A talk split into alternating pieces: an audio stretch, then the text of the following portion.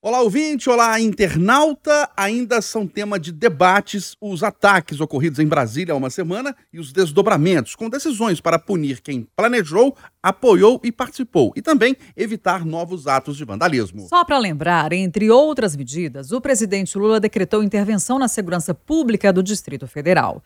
Já o ministro Alexandre de Moraes, do Supremo Tribunal Federal, afastou o governador Ibanês Rocha, determinou a prisão do então secretário de Segurança Pública de Ibanês ex-ministro de Bolsonaro Anderson Torres e do comandante-geral da PM do Distrito Federal. Ainda ordenou a dissolução dos acampamentos nas imediações dos quartéis generais e unidades militares, a desocupação de vias e prédios públicos em todo o país e a apreensão de ônibus que levavam manifestantes para a capital federal. A justiça ainda bloqueou mais de 6 milhões de reais de suspeitos de financiar os atos. As medidas foram tomadas após pedidos da Advocacia Geral da União, do senador Randolfo Rodrigues e da Polícia Federal, diante do que consideraram prática de atos terroristas contra a democracia e as instituições brasileiras. Para fazer agora uma análise sobre o tema, estamos recebendo aqui no Palavra Aberta eu, Kátia Pereira Eustáquio Ramos, o doutor em Direito Penal, conselheiro do Instituto de Ciências Penais e professor da PUC Minas, José Arthur Calil. Bem-vindo ao Palavra Aberta, bom dia. Muito obrigado, bom dia, Kátia, bom dia, Eustáquio, bom dia, doutora Carolina.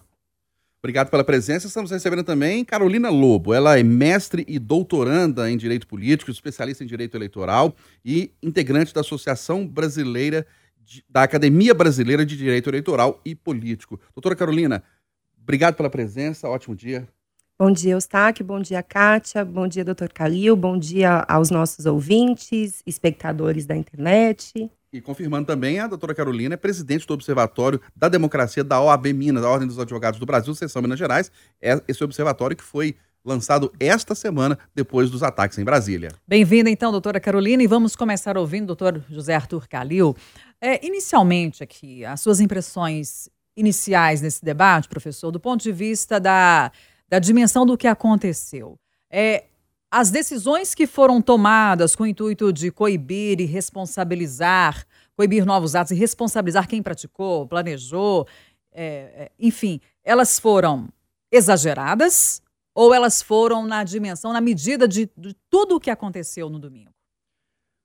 Bom, Kátia, os atos que sucederam no domingo são sem precedentes, foram gravíssimos e mereceram uma resposta rápida, é, com um caráter bem rigoroso por parte de, de quem detinha competência para tanto. Né?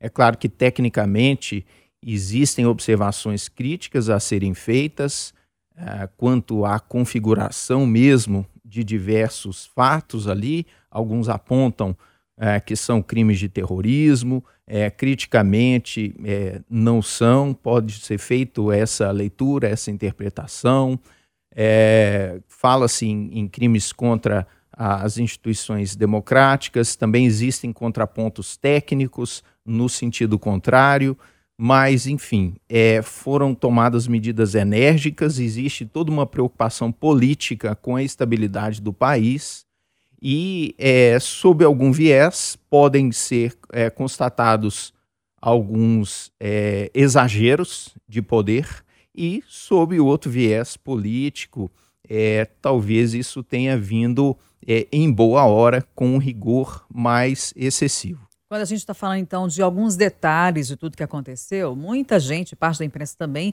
é, chamou o que aconteceu de terrorismo, atos de terrorismo e também de tentativa de golpe.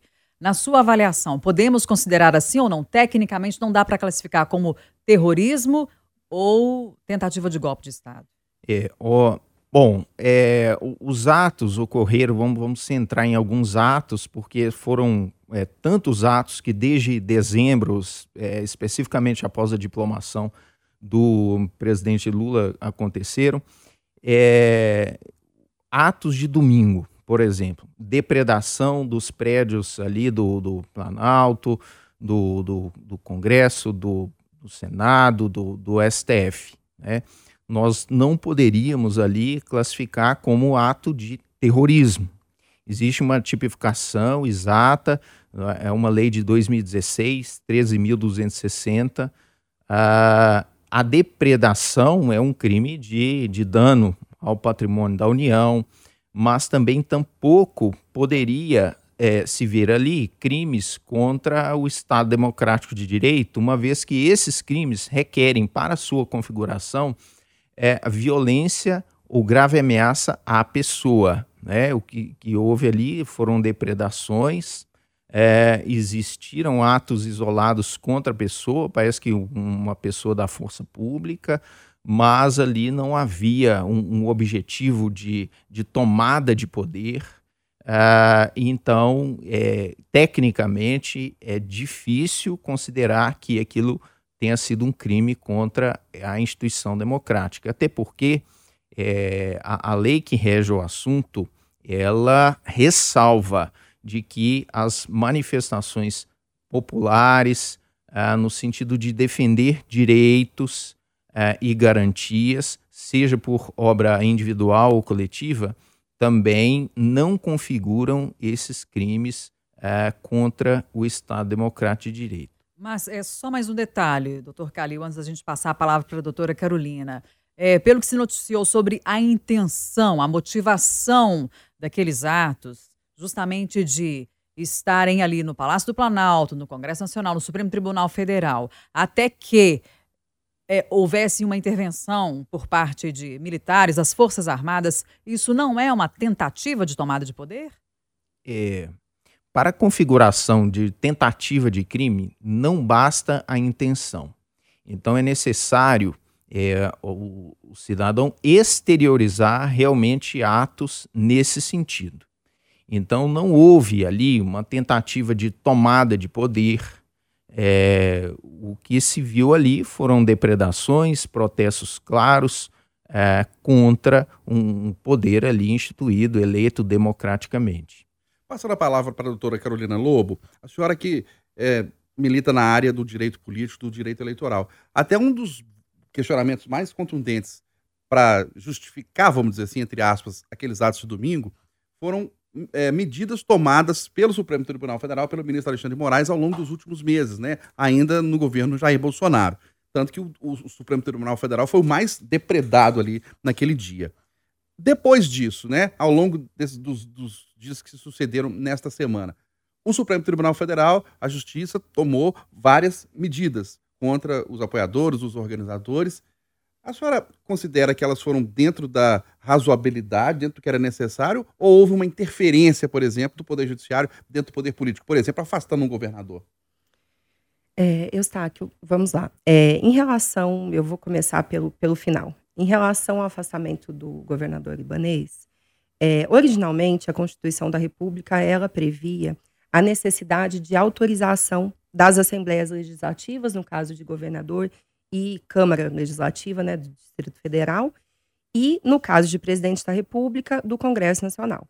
Mas em 2017, em sede de um julgamento é, é, em que incluí, envolvia, inclusive, o governador é, Fernando Pimentel à época, o STF mudou esse entendimento e é, fixou o entendimento de que não seria necessário, então, a autorização prévia para abertura de processo. E, a partir de então, é, ficou estabelecido, foi o entendimento da nossa Corte Suprema, de que essa decisão poderia ocorrer é, pelo próprio STJ e pelo próprio né, STF, sem a exigência da autorização legislativa. É, então, por esse ponto de vista, por esse precedente, é, é, a gente já tinha um precedente da Suprema Corte, a decisão liminar do ministro foi, é, agora recentemente, confirmada pelo, pelo Pleno, né? do, do Tribunal, da Corte Suprema. Então, nesse aspecto, é, não há como discutir a constitucionalidade aqui. Acho que, do ponto de vista acadêmico, é, pode, podem ser suscitadas uma série de questões. É, mas não, não, não há como é, alegar uma, um, excesso nesse momento, porque, de fato, a, a, Corte Constitucional reconheceu e já havia um precedente anterior nesse aspecto. Mas tá? em, em, outras, além dessa, em outras decisões, senhora acha que está havendo, né, desde domingo, interferência do Poder Judiciário é, em questões políticas ou não? O, o, o Poder Judiciário, o Supremo Tribunal Federal especificamente, está dentro do seu papel? Eu entendo que existe nesse momento uma ação conjunta de todas as instituições. É, e nós vimos isso de forma muito contundente com aquele ato que aconteceu em Brasília no dia seguinte, é, em que o presidente da República eleito desceu a rampa do Congresso Nacional com todos os governadores e, o, e a governadora em exercício do Distrito Federal e todos os, os chefes de outros poderes, demonstrando uma unidade hoje da República para a defesa dessas instituições, que é de fato muito necessária. É claro que isso não impede que eventualmente haja algum tipo de excesso é, na, nas prisões, e é por isso que o Conselho Federal da OAB ele tem se debruçado, e ontem mesmo esteve com o ministro Alexandre de Moraes, e criou e instituiu uma comissão especial para a defesa das prerrogativas dos advogados. Por quê? Nós tivemos a, a, é, um, atos, né? É, o, o, o, ex, o advogado do, do presidente Lula foi é, agredido em São Paulo agora recentemente. Outros advogados têm sido constantemente impedidos e têm tido dificuldade de ter acesso a autos que correm em segredo, mas são advogados do caso, então, é, legalmente, constitucionalmente, eles têm o direito, porque todo é, criminoso ou, é, ou toda pessoa que supostamente comete crime, ainda que seja crime contra o Estado Democrático de Direito, ele precisa ser julgado dentro dos rigores é, estabelecidos pelo Estado Democrático de Direito. Então, a gente precisa garantir ampla defesa, o contraditório, a gente precisa garantir é, é, condições mínimas, né? E o, o direito, o, os direitos humanos precisam ser respeitados, independente de quem comete esse crime. Então, acredito que possa, sim, eventualmente haver um ou outro excesso, mas o Conselho Federal da OAB, ele está é, acompanhando, a Comissão de Direitos Humanos, a Comissão Nacional de Direitos Humanos tem acompanhado para garantir que, se esses excessos estejam ocorrendo, eles sejam é, é, imediatamente é, estancados e tudo corra dentro dos limites legais. A senhora observa também e vê, ressalta algum aspecto é, na prisão dos participantes dos atos? São mais de mil pessoas que foram detidas e a gente viu todo o perfil de gente né, sendo conduzida, inclusive com pessoas presas em flagrante e pessoas com prisão é, decretada, né? E, a senhora vê algum aspecto assim que chama a atenção e que, de certa maneira, desperta preocupação? É, Kátia, eu acho que essa matéria é do meu colega, é, Dr. Calil, mas de toda forma, eu entendo que é, existem ali, mesmo em, em, é, dentre os manifestantes, dentre as pessoas que estavam nos atos do dia 8 em Brasília, condutas diversas. Alguns entraram dentro do Supremo e depredaram, é, outros é, se mantiveram ali carregando faixas nos gramados ou na rampa. Então, são condutas diversas e que demandam, inclusive, é, punições, caso sejam né, comprovadas depois que o processo correr, diversas também. Então, nesse aspecto, eu acredito que a Comissão de Direitos Humanos e a Comissão de Prerrogativas já esteja acompanhando, os nossos colegas criminalistas estão acompanhando, porque, de fato, é, esses, é, é, essas pessoas que estão presas nesse momento, elas não podem ser mantidas presas é, indeterminadamente se tiverem endereço fixo, se não, se não atentarem de alguma forma, se não prejudicarem as investigações. Não é o caso, normalmente, de quem é, tem um poder político maior ou uma, uma, condição econômica que atrapalha as investigações, mas eu não vejo que seja um caso, mesmo não sendo da área, de é, extensão de uma prisão preventiva daquele conjunto todo de, de presos. Mas é, o doutor Calil vai dizer é, melhor. A, a, esse respeito, Kátia, inclusive foi noticiado que mais de 1.200 é, foram presos né, em autos de prisão em flagrante. Então, é um contingente realmente enorme, como a colega ressaltou, são pessoas que não praticaram os mesmos atos, ah, existe uma disparidade em termos de gravidade na legislação entre um ato e outro, porque uma coisa é a pura manifestação, às vezes incitação ao crime, às vezes uma provocação de animosidade entre as Forças Armadas e os poderes constituídos, que é uma modalidade de incitação ao crime, ah, por vezes até é, crimes contra a honra de autoridades, que são coisas totalmente diversas e menos graves do que o, os atos de, de, dano, os atos mesmo por alguns classificados como ah, crimes contra as instituições democráticas. É necessário que o, o Poder Judiciário reveja o mais rápido possível as questões em audiências até de custódia, porque se constatando que não há necessidade de acautelar aquela pessoa, de afastá-la do convívio social, essas pessoas devem ser soltas. É claro que, pelo rigor que está sendo é, tomada a situação por parte dos poderes todos, por, pelo caráter político também da, da repressão a esse tipo de ato, o, o rigor é mais acentuado. Como existe um rigor mais acentuado naqueles crimes que geram uma repercussão social.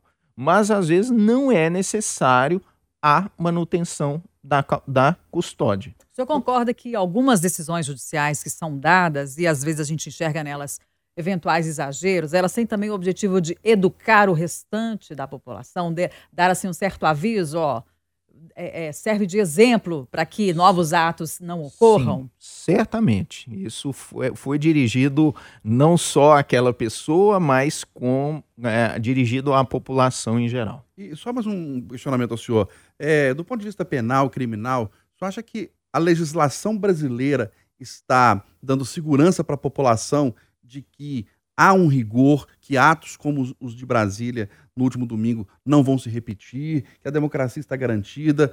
Nós temos uma legislação robusta.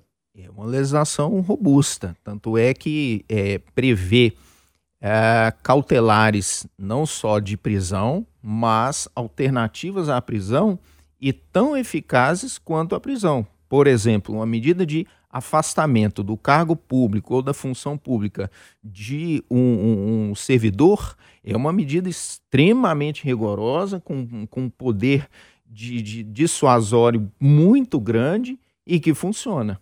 É, doutora Carolina, a senhora considera que todas as medidas que foram tomadas pela Justiça, elas foram no seu mais alto nível de rigor ou ainda ainda tem espaço para medidas mais drásticas a fim de coibir a barbárie que aconteceu no domingo? Kátia, eu considero que as medidas foram tomadas com o rigor necessário. É, ontem mesmo, é, novas medidas aí no âmbito é, civil foram tomadas, né? Foram feitas, foram determinadas é, penhoras, né? É, é, alguns bens ficaram bloqueados exatamente para garantir é, a restituição ao dano ao patrimônio público. Então, eu entendo que as medidas vêm sendo tomadas é, e, e, na medida certa, sem, contudo, a abertura de tribunais de exceção e inquisitoriais, que não são os que devem ocorrer. Né? A gente precisa sempre ressaltar que a defesa da democracia ela precisa ser feita dentro dos limites constitucionais. É, muitos defendem uma democracia militante, mas a democracia, na verdade, ela, é, ela, ela tem os seus próprios preceitos, sua própria forma de autorregulação, que, se for é, respeitada, e, é, e os parâmetros constitucionais, eles já respondem de forma muito efetiva, com legislações infraconstitucionais, que, que dão margem para esse tipo de repreensão é, agora, é, como o Dr. Calil bem explicou, nem sempre as medidas de repressão elas são as mais adequadas para a transformação é, né, dos fatos e, e da mentalidade da sociedade. Eu acho que medidas educativas sobre o papel da democracia, e é um pouco esse é, o papel desse observatório criado pelo presidente Sérgio Leonardo aqui no âmbito da OAB estadual medidas educativas sobre a importância da democracia, que não é praticada só de dois em dois anos em eleições, mas é praticada diariamente com a construção de consensos nos nossos espaços de trabalho, nos nossos espaços acadêmicos e, sobretudo, com a capacidade de assimilação da, dos dissensos, que eu acho que é isso que tem faltado mais para nossa sociedade. Se me permitem, Kátia e Eustáquio, é, é, muito bom vermos que outras instituições não penais também estejam atuando em conjunto. Então foram feitas as perícias, essas perícias foram acompanhadas pela Advocacia Geral da União, terá um importante papel de mensurar os prejuízos e cobrar de cada um dos responsáveis pela indenização a esse respeito. Então isso é muito bom. É, e, uma, e uma outra questão que também merece realce às vezes esse punitivismo é excessivo logo após o fato, ele provoca uma atmosfera de medo, né? É assim, é uma política criminal é, do porrete. Isso não dá certo ao longo do tempo. Pode é, promover uma intimidação atual, mas daqui a algum tempo, alguns anos, essa, é, é, esse medo vai ser esquecido.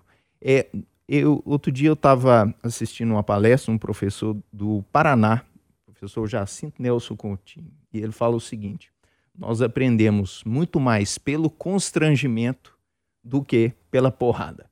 Então é assim dentro da nossa casa, é assim, talvez as maiores lições de nossa vida foram adquiridas, auridas por nós pelo constrangimento, pelo sentimento de vergonha. Então acentuar um sentimento de que aquele patrimônio é nosso, é da nossa história, aquilo é do nosso povo, vai dar muito mais certo para coibir eventuais outras depredações do que propriamente é, a política da porrada, do punitivismo excessivo. Doutora Carolina, ainda explorando a, a sua vivência na área do direito político eleitoral, a senhora acha que as decisões dos últimos dias elas foram estritamente técnico-jurídicas ou elas ultrapassaram isso e tiveram algum caráter de revanchismo?